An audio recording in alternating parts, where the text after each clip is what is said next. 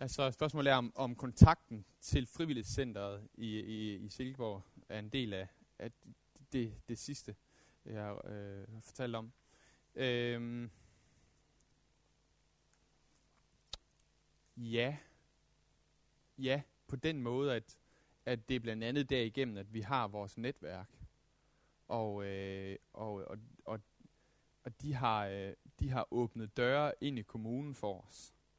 Helt klart. Øhm, men men, øh, men, men, men på, på rigtig meget, på rigtig, øh, så, fordi vi har investeret i den relation, så er der bare sådan en, en gensidighed i den, som, som er, som er at, at øh, de hjælper os, og vi hjælper dem, og, og vi oplever, at vi har samme sag for byen. Og det, det, det synes jeg er ret fantastisk. Ja, det er cirka samme. Ja, det vil jeg tro, men det er jo, ja, det er samme type organisation. Jeg ved ikke, hvordan de, de agerer. Øh, det, det vi må, bare må sige, det var, at vi havde, altså, med, med langt de fleste gode ting, øh, gode øh, historier, man kan nævne, er der jo altid en form for øh, forberedelse af, af nogle relationer, som vi tror jo på, at Gud har åbnet døre og, og, og sat mennesker i byen, som gerne vil være døråbner døråbnere for os. Så, så det er vi helt overbevist om, at, at øh, vi kan ikke tage særlig meget æren for, at det lykkes, men Gud har lavet det lykkes. Og, og noget af det, som jeg vil være opmærksom på, øh, hvis, hvis, hvis I leder efter det at, at netværke med byen, det er egentlig at sige, hvem, hvem er de mennesker, som, øh, som Gud lader åbne døre for os. Og det, det vil være en vigtig, og det var simpelthen det, jeg fornemmede. Her er der nogen, vi simpelthen skal koble os på, fordi de, de ville det samme, som vi vil, og de vil være med til at åbne døre for os. Så det var meget vigtigt. Øh, og også meget vigtigt at turde indgå i det der forpligtende netværk eller sådan. Mm. Ja?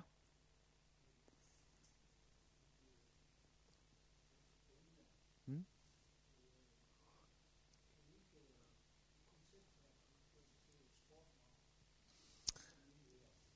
Spørgsmålet er, om, om det her koncept kan gøres til eksportvarer. Hmm?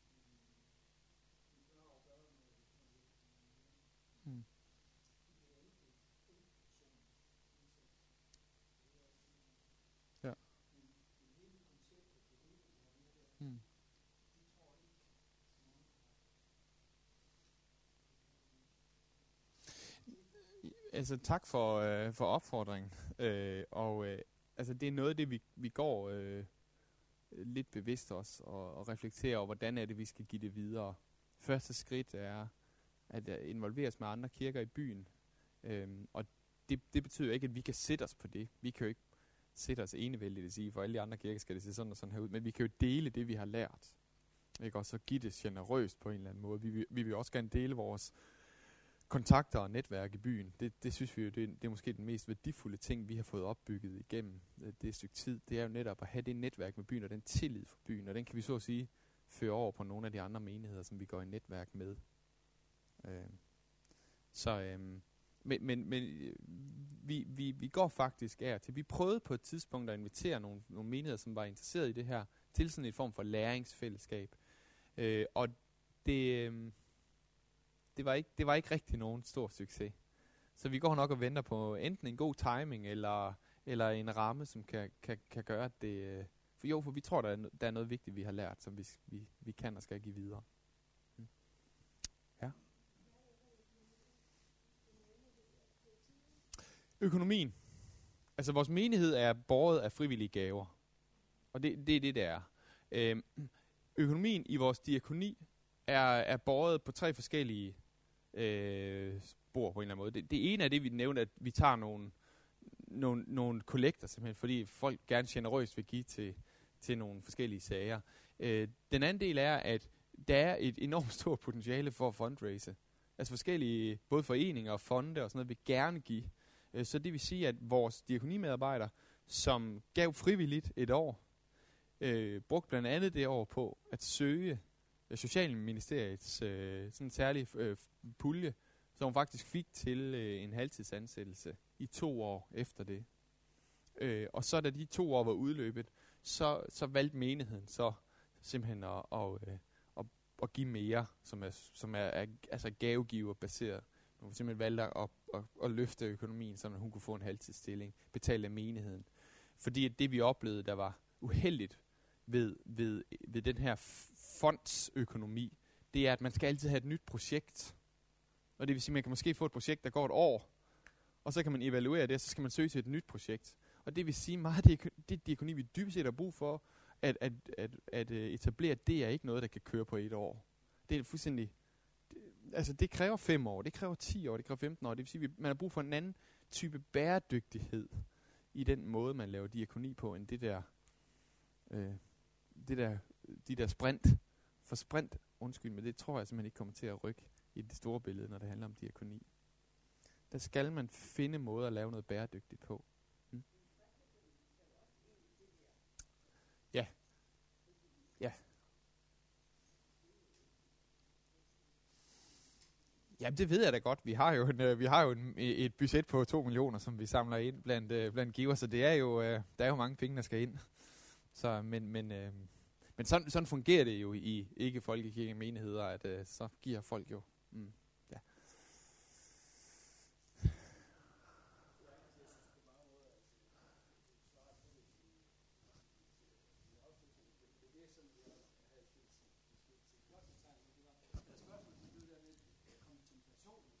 Hmm.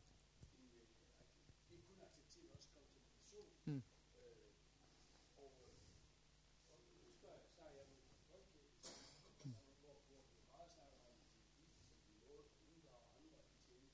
Ja. Mm. Mm. Spørgsmålet er, hvordan øh, forholder vi os til at involvere øh, mennesker, som ikke har en aktivt udlevet tro i, i diakoni? Det synes vi er enormt spændende, og det vil vi rigtig gerne. Og blandt andet fordi, at der er flere veje ind i at opdage, hvem Jesus er. Og en af dem er praksis. Og, og noget af det, jeg synes, der er enormt interessant, det er, at vores tid er meget praksisorienteret. Pilgrimsvandring er, er hot, og sådan nogle forskellige åndelige praksiser. Og hvis jeg skal være helt ærlig, så er der næppe nogen mere meningsfyldt kristen praksis end diakoni. Og mange kunne få lov til at få meget også stærke, hvad kan man sige, erfaringer af, hvem Jesus er igennem det. Så jeg, jeg tror faktisk, der ligger også et, et missionalt potentiale af den vej rundt. Og det er faktisk også det, vi oplever. At folk er med til at lave aftensmad til en fælles spisning, fordi de har lyst til at gøre noget. Og det, det, det har faktisk folk fra byen, øh, ressourcefulde mennesker, som bør, må vi ikke være med til at hjælpe jer? Så det er til øh, vores juleaftener, øh, er til, da maden er til blevet lavet af, af mennesker, som, som simpelthen bare har set, at vi holder juleaften, så ringer op og siger, må vi ikke lave maden? Eller må vi ikke være med? For det her, det synes vi er en god sag. Og, og der ligger også et meget spændende missionalt potentiale lige præcis i det. Så, øhm, så det er vi meget, meget optaget af, at, at det er en mulighed.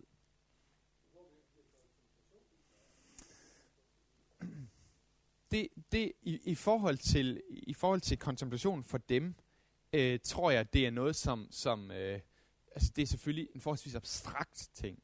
Men jeg vil alligevel sige, at de er i gang med at blive involveret i noget, som er en kristen praksis. Ikke bare en tilfældig praksis, men en kristen praksis. Og dermed begynder de for øjne for, hvem Kristus er, og hvad han gør i verden.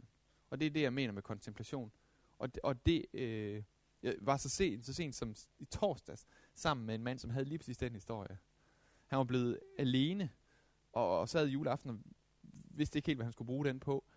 Og så ringede han og spurgte, må jeg ikke være med til at lave maden? Og der sagde han, at han fik den mest fantastiske erfaring af, af Guds nåde i at stå og vaske op. Og, og det, det var faktisk interessant, for det var, det var lige præcis det der element. Hmm. Ja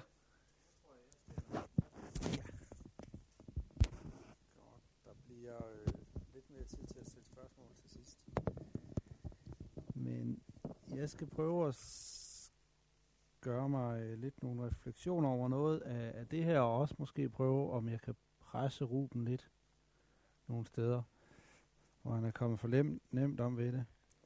Øh.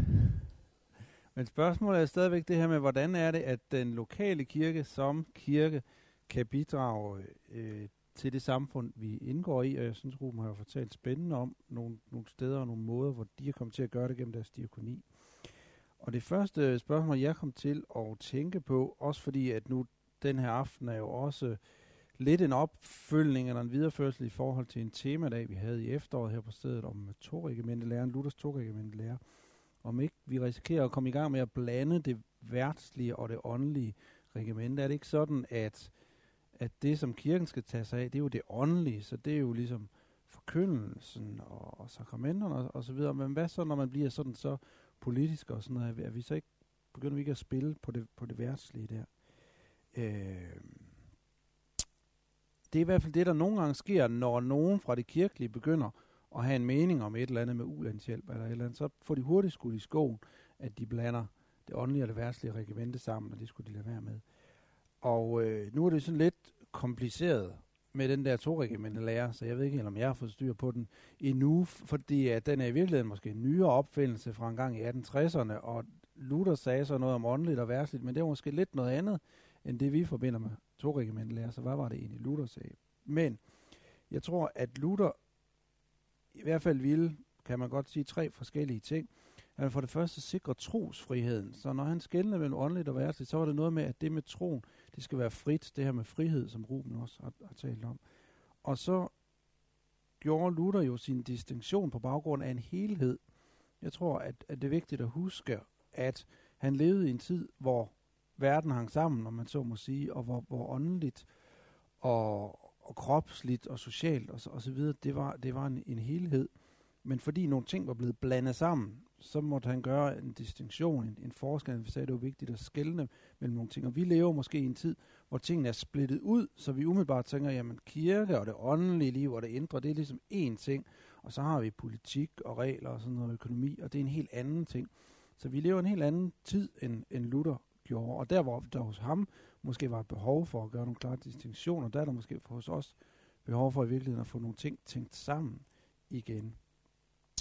Og det tredje var, at for Luther handlede det også noget om magt, at kirken dengang havde ville tiltage sig magt, og den ville bruge politisk magt til at gennemføre sin sag og nærmest tvinge mennesker ind i Guds rige. Og det må aldrig ske. Det var afgørende for Luther, at det med tro, det er altid noget, der sker i frihed.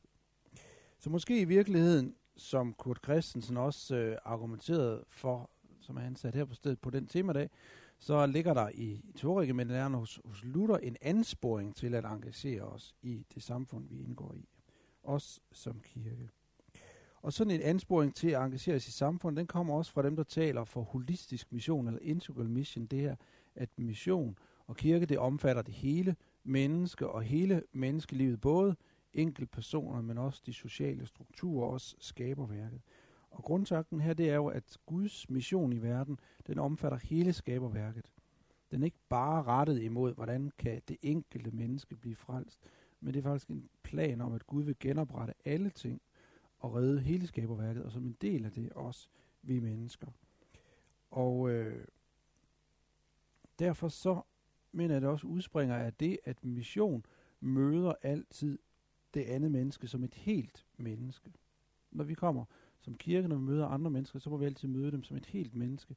Et menneske, som både har en ånd og en sjæl og en krop og, og så videre, og som et menneske, der er sig selv, men også indgår i fællesskaber, som har økonomiske behov, åndelige behov, personlige behov. Og vi møder altid det andet menneske som et helt menneske. Og det betyder, at øh, det på en eller anden måde tager udgangspunkt i det andet menneskes situation, som Ruben også taler tal om, at det er ok bare at hjælpe.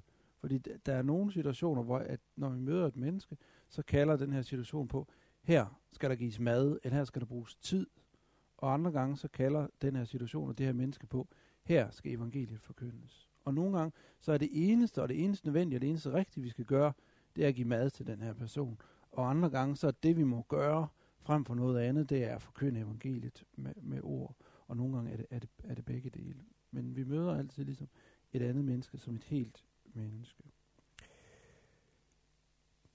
Så er der nogle af, af de her, øh, der taler om holistisk mission, som peger på behovet for at, at ikke bare lave nødhjælp eller social hjælp, men også engagere os med, på det politiske, på det strukturelle niveau. Og de fortæller en historie, nogle af dem, omkring, at øh, som kirke, der kan vi nogle gange, en del af en af vores opgaver, det er ligesom, der er nogle mennesker, de falder i en flod, og de flyder ud i den her flod, og måske kan vi sige, de er på vej ned mod en vandfald, men vi skal ud og redde dem ude i den her flod. Og det kan være, de er en eller anden nød. Det kan være i Afrika, det er mennesker, der, der er fattige, og de er akut nød, og vi må ud og redde dem. Og vi redder mennesker ind på bredden, og hjælper så godt vi kan, og sender nødhjælp til, men på et eller andet tidspunkt må vi begynde at spørge os selv, hvorfor er det, de mennesker er havnet ude i floden? Hvad er det, der sker længere op af floden? Og så må vi gå op og se, hvem er det, der står og kaster dem i floden, eller vælter dem i floden? Hvorfor ryger de ud der? Og, og vi kan ikke bare nøjes med at hjælpe dem ind på bredden, men på et eller andet tidspunkt også tage, tage stilling til, eller forholde os til, hvorfor er det, de er i floden? Og på samme måde, hvorfor er det, at der er mennesker i Silkeborg, som er i en nødsituation? Fordi at de er indvandrere, der har det svært, fordi de er enlige mødre, der har det svært. Eller sådan, og det er jo afgørende at hjælpe dem, men på et eller andet tidspunkt tænker jeg, så må Silkeborg Asekirke også gå lidt op ad floden og se, er der nogle politiske, nogle strukturelle, nogle samfundsmæssige eller kulturelle ting, som gør, at der er mennesker, stiller sig medvirker til. Det er jo noget komplekst, hvorfor at mennesker havner i en vanskelig situation, eller hvorfor vi nogle gange havner i en vanskelig situation. Men det må vi også forholde os til, også på det politiske niveau. For ellers skal vi blive ved med at hive mennesker ud og ud og ud, mens der står nogle andre og putter dem i og i og i. Øhm, ja. Og det er der, jeg synes, det er en udfordring til, hvordan, er det noget, hvordan gør vi det som lokal kirke? Det tror jeg også, vi har kaldt det som lokal kirke. Det kan vi godt tænke om, det er organisationer, der kan gå op på det niveau. Men jeg tror, som lokal kirke må vi også prøve at gå op på det niveau, fordi vi har en mulighed for at gøre det netop som et fællesskab. Øh. Men det kan være svært at se, hvordan er det, vi kan gøre det, og nu vil jeg prøve at tegne lidt, øh, fordi at, at sådan kan jeg i hvert fald opleve, det tror jeg mange der kan, at jamen, hvad har jeg at sige i forhold til samfundet og politik og struktur og sådan noget, hvad, hvad, kan, hvad kan lille jeg gøre ved det? Og, og den der sådan lidt afmagtsfølelse, man kan have, hænger måske sammen med, som nogen vil sige, at vores samfund er blevet sådan, at det, det har kun to niveauer, kunne vi måske sige. Og det ene niveau, det er det individuelle. Der er mig, og jeg er mig selv, eller eventuelt min, min kernefamilie, eller sådan. Det er den ene enhed, der er, sådan juridiske enhed, der er i vores samfund. Og den anden juridiske enhed, det er så det politiske. Så, så har vi individet, eller den enkelte, og så har vi det politiske helt deroppe. Og det er ligesom de to sådan for alvor juridiske størrelser, der er. Så enten kan det være noget, man ligesom behandler hernede individuelt privat, eller også så er vi helt oppe på det her niveau med politikere på Christiansborg og, og sådan nogle ting. Øh, og det kan være lidt svært at se, men hvordan, hvordan kan jeg gøre noget for alvor ved det, udover at jeg, jeg kan stemme, eller sådan, eller hvis jeg ikke lige skal være politiker. Og der er nogen, der siger, jamen, der er jo faktisk en enhed her imellem, som er forsvundet i vores form for samfund. Det, man nogen vil kalde for et, et kommunitet, eller sådan et, et lidt større fællesskab, eller en mindre social enhed. Og vi kan måske tænke på det gamle landsbysamfund, eller en stor familie i en, i en afrikansk kontekst, eller måske kirken, hvis vi tænker på den første kristne menighed, hvor der står om dem, at de havde alle ting fælles. Og nogen vil sige, det her det er jo egentlig den, den mest basale livsenhed. Det, det er i virkeligheden ikke det individuelle liv, der er det mest basale, men det er egentlig det, vi har sammen i sådan en enhed, hvor vi organiserer os sammen, og hvor vi, det ikke er større, end vi har mulighed for at få indflydelse på det, men vi er samtidig en del af, af noget større. Og det kunne kirken måske være. Vi kan kalde det for et, et fælles liv. Det er et udtryk, som blandt andet Dietrich Bonhoeffer, han, øh, han bruger, og som jeg også godt kan lide at bruge. Ikke, ikke bare et fællesskab, men et fælles liv. Det er en måde at organisere sig sammen på, som også handler om økonomi og konfliktløsning og dannelse og sådan noget. Og hvis nu kirken også som et diakonalt fællesskab, bliver sådan et, et fælles liv, så kan det være et vidnesbyrd om et eksempel på, hvordan mennesker kan organisere deres liv sammen på en måde, der svarer til Guds rige, der, der svarer til evangeliet, hvor man stræber efter, at organisere sit liv sammen. Og det kan så være et eksempel for resten af samfundet, også for politikerne. Det er jo måske også derfor, borgmesteren møder op for at se, hvordan er det, de spiser sammen. Kan vi i Silkeborg lære noget af den måde at, at være sammen med hinanden på? Øh, eller det, at der er sådan et fællesskab, der stiller det, det modsatte spørgsmål af de andre. Det var noget af det, jeg bed mærke i. Og ligesom kommer, får noget, og derfor kan sige, jamen hvad kan vi give? Hvor alle de andre måske mere spurgt, hvad kan vi få ud af det? Øh, ja. Så jeg tænker, at, at en måde, som vi som lokale kirker kan bidrag til samfundet og til det offentlige på, det er ved at træde i karakter som sådan et fælles liv. Og man kan godt spørge, har det nogen politisk indflydelse, at nogen sidder og spiser sammen på en gudsrigs kirke måde? Og ja, det tror jeg, det har. Hvis vi får placeret de her fællesskaber midt i det samfund, det nu er, og vi synliggør dem og åbner dem op, så folk og andre kan, kan se dem. Så tror jeg, at vi som de hellige samfund, som det hedder i trosbekendelsen, kan bidrage til samfundet på en særlig måde. Det var lige lidt refleksioner. Ruben, så har du lige øh, tre minutter og fire minutter, okay, til at, at, at, at gribe den. Siger det noget til, til jer, eller...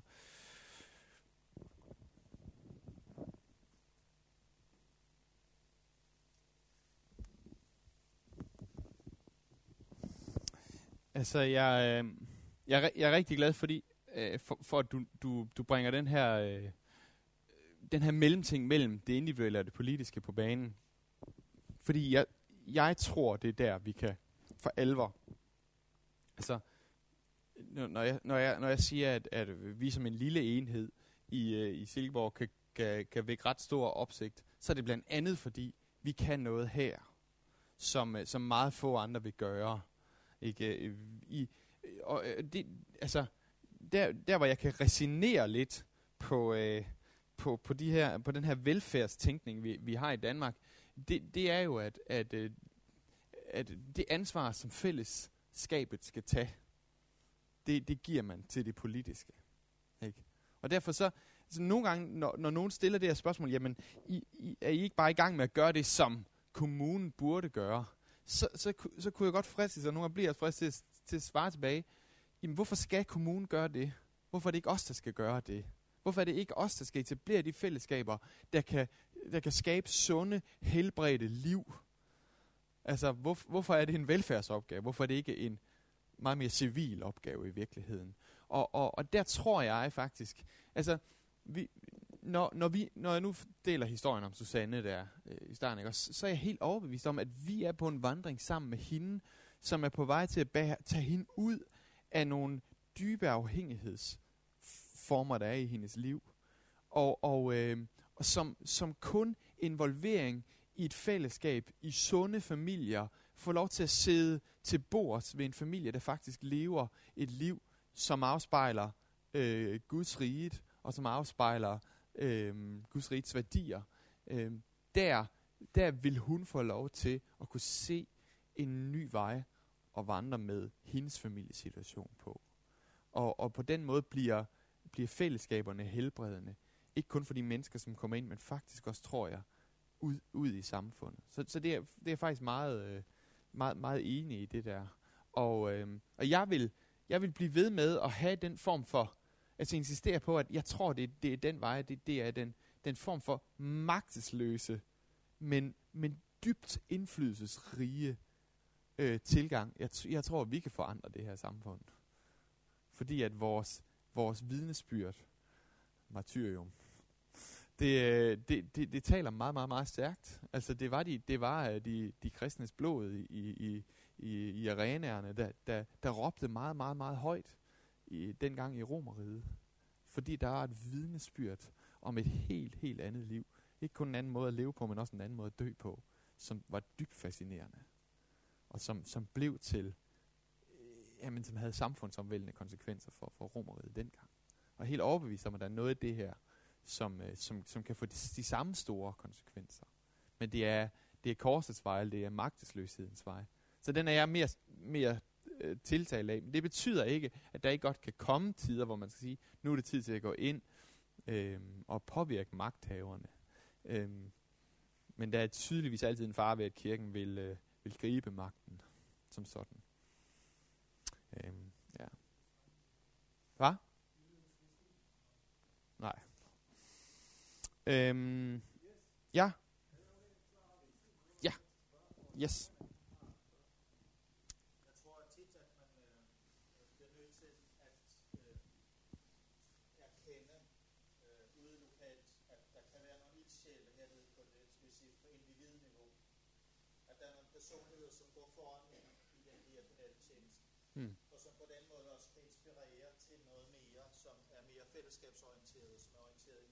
Skal gøre sammen med andre. Ja.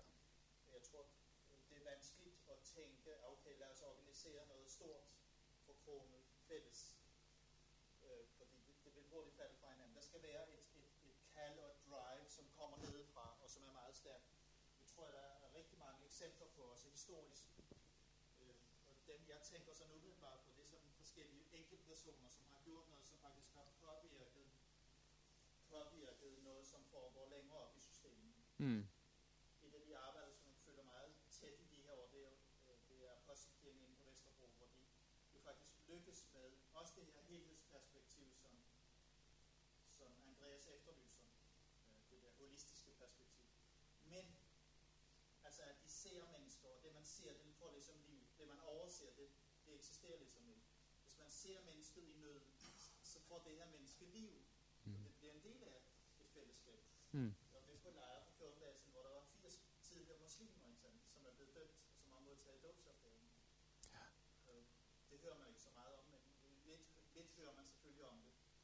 Mm. Øh, men det er jo fantastisk at opleve, at, at enkeltpersoner her via det at leve nær dem, tæt på dem, og at de ser dem, faktisk kan bringe, være med til at bringe, til at bringe dem ind i, ind i en større sammenhæng. Ja, ja. Og de så i en periode skal sove op bag orlet om søndagen øh, i kirken, fordi at der er nogle andre, der forfølger dem.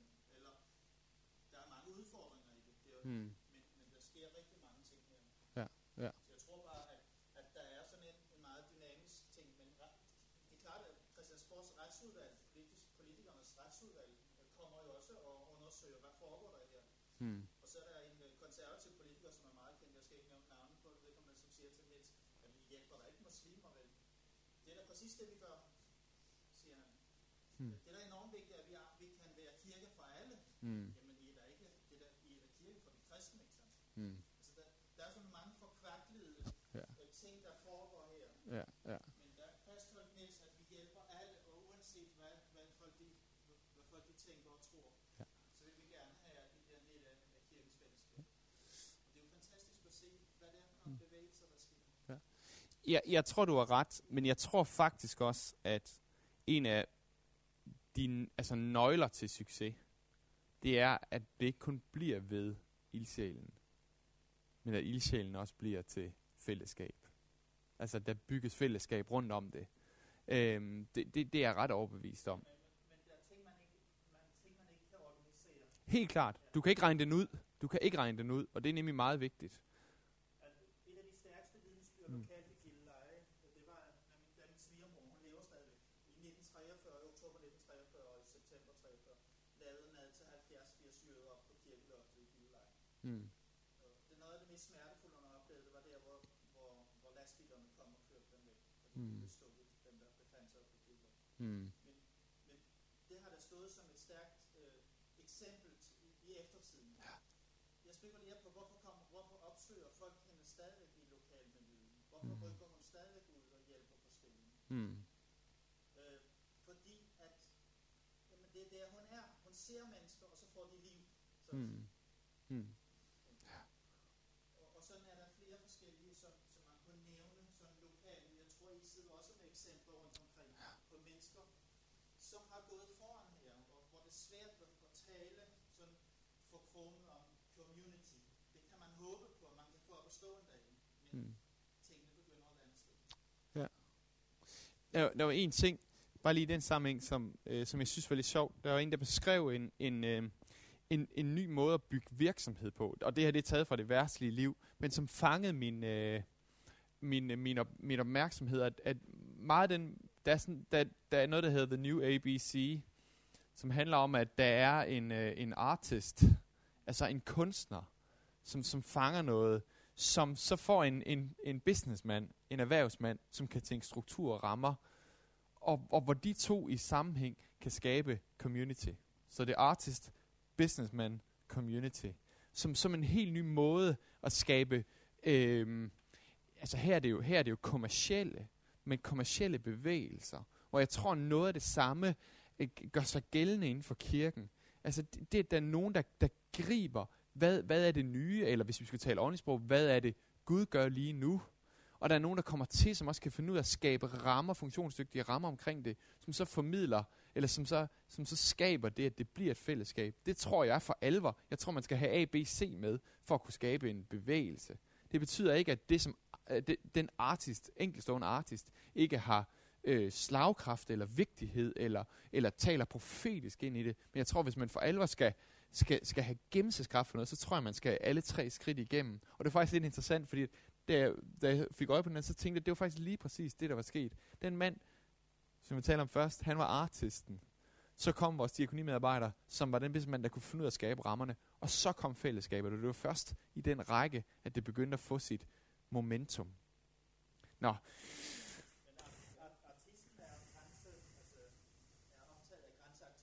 Men Lige præcis. Og